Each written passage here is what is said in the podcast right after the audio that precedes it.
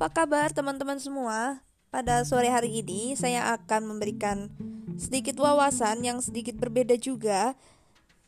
Sebelumnya saya sering membahas di podcast Miss Nadia ini terkait dengan materi yang sifatnya sains di kelas ya seperti entrepreneurship, public speaking, English conversations, atau bahkan kreativitas inovasi dan juga e-commerce. Nah, kali ini saya menemukan beberapa fakta menarik ya ketika lagi browsing atau scrolling artikel-artikel yang ada di internet. Nah, kali ini saya ingin mengulas dan memberikan pemikiran dari hasil saya membaca artikel yang ada di IDN Times khusus di regional Jogja. Di sini ada artikel yang mengisahkan atau bercerita tentang astrologi atau zodiak. Oke, teman-teman pasti nggak asing lagi ya tentang istilah zodiak atau astrologi.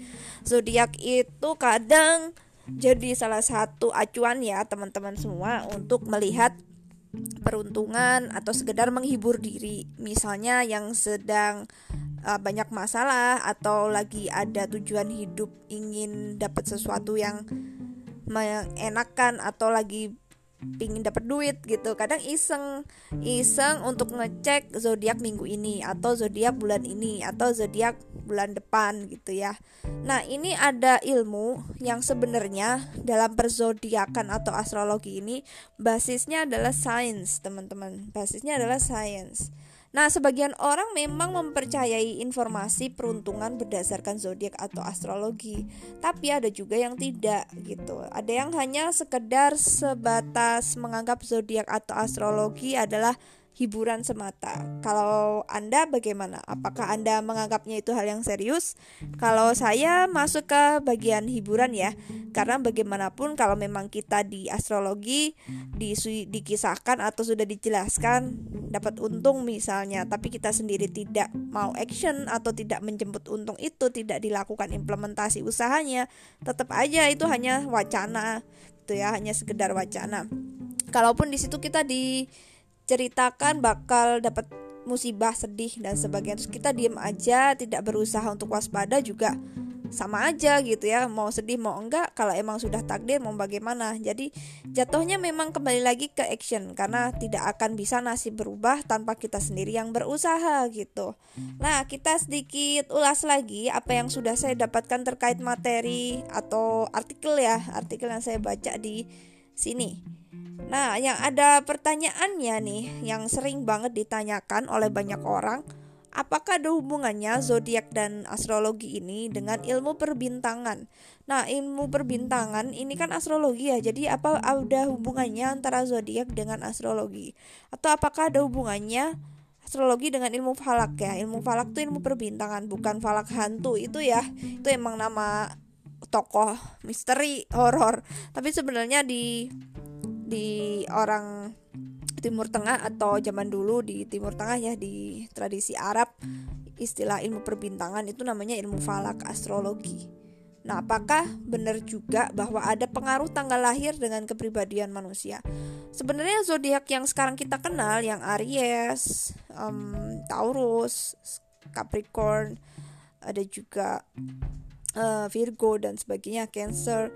Nah, ini masuk ke kategori yang masuk modern ya. Jadi di era Masehi sekarang ini ya Western. Sebenarnya untuk perbintangan itu saya pernah ikut beberapa kelas uh, metafisik gitu ya. Metafisik pernah ada juga uh, astrologi yang dari Celtic atau dari Eropa Utara. Ada lagi yang dari suku Indian, ya suku Indian di Amerika yang suku asli Amerika. Jadi sebenarnya zodiak itu ada tiga jenis teman-teman. Yang saat ini umum kita kenal itu yang modern. Tapi di belahan dunia di luar sana ada juga zodiak dari suku Celtic dan suku Indian gitu. Itu beda. Bahkan di suku Celtic ada hewannya jenisnya beda lagi. Hewannya macam-macam ada bangau, ada harimau dan sebagainya. Bahkan uh, sedikit mirip ya dengan zodiak Chinese gitu, bukan zodiak yang modern, yang western. Nah, apakah ada hubungannya ilmu perbintangan ini dengan um, ilmiah gitu? Kita ulas dulu fakta-fakta yang ditemukan yang sudah saya baca. Sebetulnya di era dulu ya, entah itu zaman Celtic atau zaman suku Indian atau zaman di Arab gitu ya, di daerah Timur Tengah ya, ilmu astronomi ini awalnya muncul era Galileo Galilei melihat bintang dan alam semesta di luar sana, di luar angkasa sana.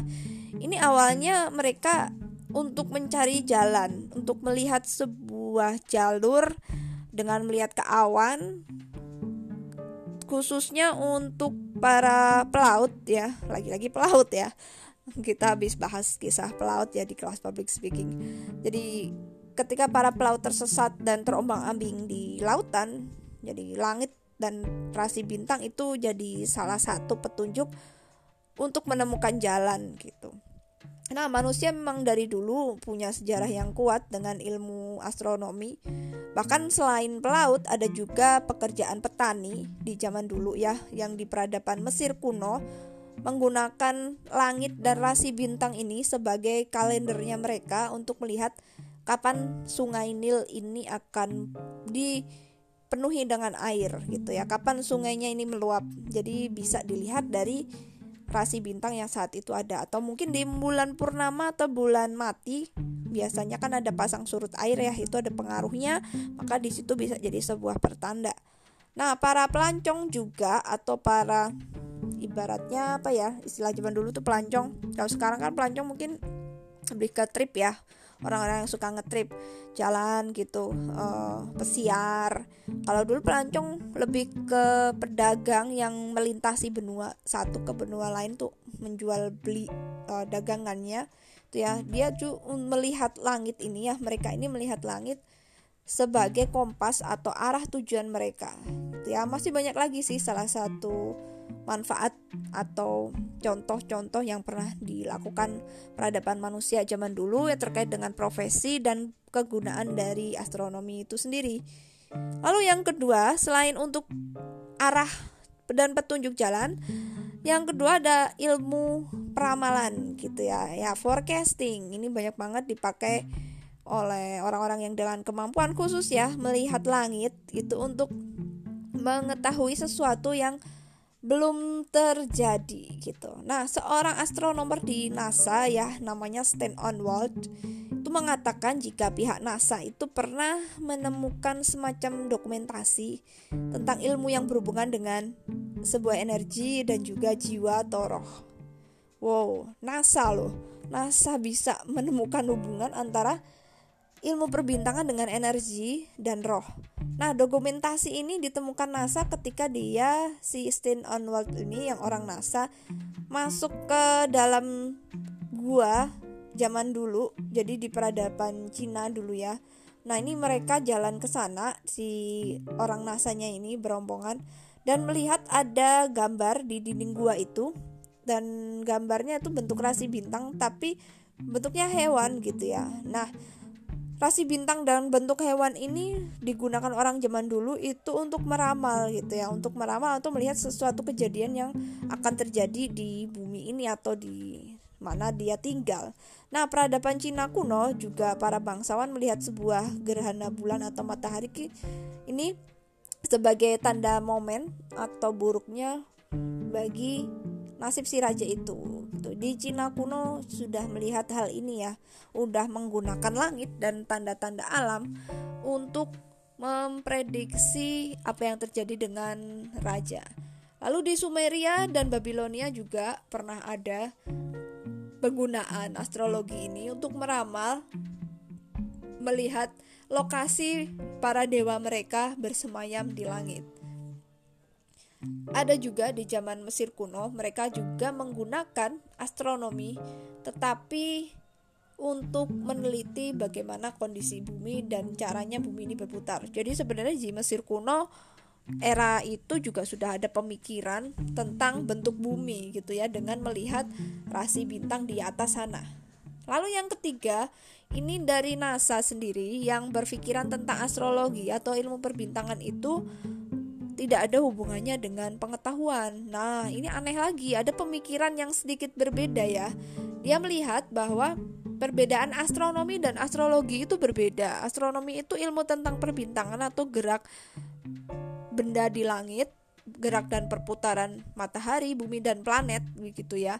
Dan ini berbeda dengan astrologi. Astrologi itu tata letak terus habis itu apa maknanya gitu ya. Tata letak bintang ini dan makna di balik tata letak itu astrologi. Nah, astronomi sendiri didefinisikan sebagai ilmu pengetahuan tentang apa pun yang ada di luar angkasa termasuk asteroid, meteor, pergerakan bulan dan bintang, Sedangkan astrologi itu sebuah ramalan. Jadi jatuhnya tentang prediksi kejadian yang akan uh, terjadi dengan melihat adanya pergerakan benda-benda di luar angkasa begitu. Jadi ini kedudukannya sedikit berbeda dan astrologi ada hubungannya dengan kepribadian manusia juga.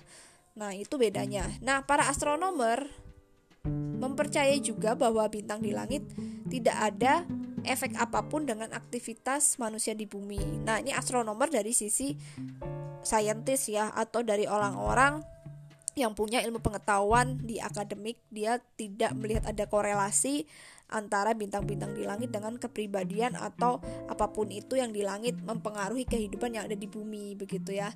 Nah, ini ada penjelasan dari NASA, spaceplace.nasa.gov. Dia menjelaskan bahwa sebuah garis lurus itu bila ditarik dari bumi melalui matahari lalu keluar angkasa di luar tata surya kita di mana banyak bintang-bintang di sekelilingnya. Lalu bayangkan juga bumi mengikuti orbitnya mengelilingi matahari seperti planet mengelilingi matahari.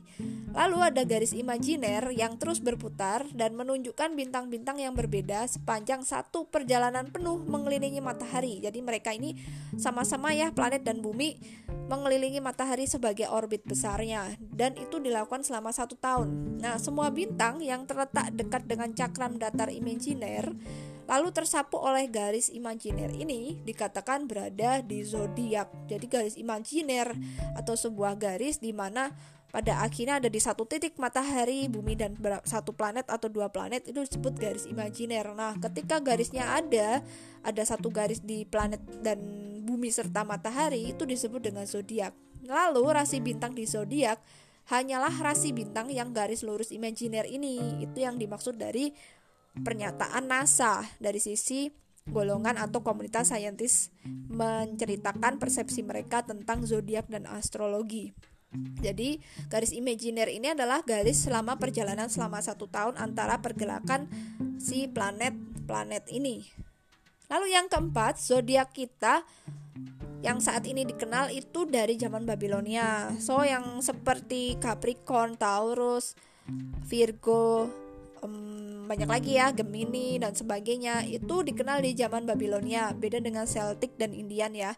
Orang Babilonia juga udah membagi zodiak ini jadi 12 sejak 1500 tahun. Nah, berarti Celtic dan Indian tuh jauh lebih kuno. Mungkin nanti saya akan sedikit singgung ya dari Celtic yang Celtic dan Indian. Saya ada catatannya. Waktu itu sempat ikut di kelasnya Citra Prima.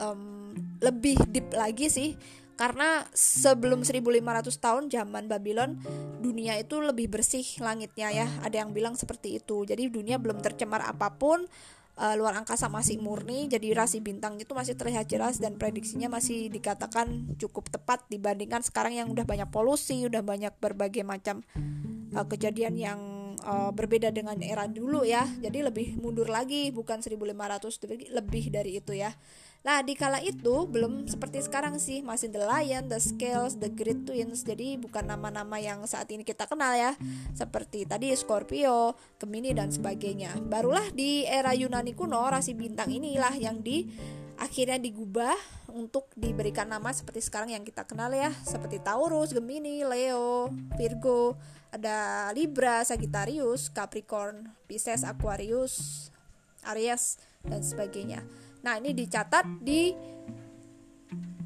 uh, karyanya Ptolemy disebut Tetrabiblos. Jadi inilah awal cikal bakal zodiak yang saat ini kita kenal dari Babilonia di karya atau buku Tetrabiblos namanya dari Ptolemy. Nah, ini orang Yunani. So, tanggal zodiak sebenarnya itu terus bergeser loh teman-teman. Ya tanggal zodiak yang saat ini kita kenal. Mungkin saat ini zodiak kita Taurus oh saat ini kita Aries Cancer. Itu dari Babilonia bayangkan. Dari Babilonia sudah 1500 tahun. Dan dunia itu geser terus. Dan sudah saya yakini juga pastinya saya meyakini ya nggak tahu kalau yang lain ya. Pasti juga udah geser. Jangan-jangan sekarang misalnya uh, anda kerap Capricorn gitu. Entah berapa puluh tahun lagi apakah masih Capricorn jangan-jangan udah geser gitu ya. Nah itu dia. Ada banyak sekali asumsi tentang zodiak ini. Bahkan ada tiga versi di dunia tadi ya. Dari Babilonia ini dari Celtic dari Indian. Nah inilah yang menyebabkan sudah tidak lagi sesuai dengan awalnya. Bahkan uh, kalender masehi kita itu sebenarnya sebenarnya digeser ya. Sudah berbeda. Nah itu beda lagi ya bahasanya ada kalender Masehi saat ini itu udah berbeda dengan kalender era kita masih era kerajaan itu udah ada pergeseran ya. Nah, menurut ahli sumbu bumi itu terus bergerak. Nah, kalau ini zodiak itu kenapa berbeda? Karena bumi itu terus bergerak. Dan prosesnya dinamakan presisi presisi ini prosesnya terus melakukan kestabilan. Jadi namanya bumi bergerak atau sesuatu dalam siklus itu pasti mencapai titik kestabilan. Nah menyebabkan konstelasi tak lagi sesuai dengan waktu saat pertama kali pembuatannya dulu. Konstelasi itu adalah rasi-rasi bintang yang kita lihat di atas sana. Itu udah berbeda susunannya. Nah malahan faktanya secara kronologi zodiak itu udah geser ya dari satu tanda ke barat gitu. Jadi menghasilkan zodiak yang kita miliki sekarang itu lebih cepat dari yang ditentukan. Misalnya nih saat ini kita Aries tuh ada di Maret akhir hingga April. Nah, sekarang bisa jadi sebenarnya Aries itu malah untuk orang-orang yang lahirnya di awal Maret gitu ya atau bahkan di Februari. Jadi dia maju bukan di April ya, jadi di Februari. Bahkan yang sebelum Aries kan April tuh kalau nggak salah Februari April si ini ya Pisces. Jangan-jangan yang sekarang Aries. Uh, besok-besok itu udah jadi Pisces atau bahkan yang dulu Aries sekarang sebenarnya itu Pisces gitu. Dan itu nggak bisa lagi karakternya sama gitu itu berbeda. Nah, masing-masing zodiak ini memiliki lebar derajatnya 30, 30 derajat. Dan menjadikan setiap zodiak punya waktu yang sama. Bisa dibayangin ya, zaman dulu pembagian zodiak ini dihitung berdasarkan pergantian musim, season. Nah, sebagai contoh, mereka yang lahir hari pertama musim semi itu disebut Aries. Jadi zodiaknya Aries ya, ketika dia lahir di musim semi. Setelah itu, zodiak lainnya mengikuti waktu di satu tahun tersebut. Jadi sesuai dengan musim. Jadi waktu itu penggunaannya patokannya adalah musim. Lalu apa hubungannya zodiak dengan kepribadian kita? Nah, ini ada jurnal namanya Comprehensive Psychology dirilis di 13 Mei 2015. Jadi jurnal ini dikeluarkan 2015 ya penelitian uh, ada artikel uh, yang menyatakan ada hubungan tanggal lahir dengan kepribadian karena ada efek musim yang dirasakan selama hidup. Jadi ada yang kalangan bilang tidak ada hubungannya rasi bintang dengan kepribadian, tapi ada juga penelitian yang menyatakan ada hubungannya rasi bintang dengan kepribadian. Karena apa pun yang terjadi di bumi ini itu selalu ngefek dengan kepribadian manusia, selalu ngefek dengan kita tubuh manusia gitu ya. Karena musim, cuaca, suhu udara, kondisi ruang, kondisi dalam ruang, luar ruang itu mempengaruhi mood kita, pikiran kita, energi jiwa kita karena kita juga bagian dari alam semesta. So hingga ke penyakit-penyakitnya juga kita juga kena dampak karena lingkungan. Nah, itulah akhirnya ada hubungan. Itu yang diteliti di 2015 di jurnal Comprehensive Psychology. Karena itulah ketimbang astrologi dinilai mempengaruhi tubuh, ilmu tersebut lebih diartikan sebagai pengingat atau timing waktu dan pola alam. Jadi si jurnal ini menceritakan bukan ke kepribadian sih lebih tepatnya, tapi bagaimana rasi bintang dan pergerakan di langit sana itu sebagai sebuah pengingat kita tentang pola alam yang akan terjadi gitu loh dan kita harus bagaimana mengantisipasi bumi dan dunia ini yang sedang mengalami perubahan. Nah, itulah penjelasan teori-teori tentang astrologi juga ramalan-ramalan zodiak yang sedang berkembang saat ini. Nah, kalau Anda sendiri percaya atau tidak dengan ramalan zodiak, silakan masing-masing punya preferensi sendiri ya.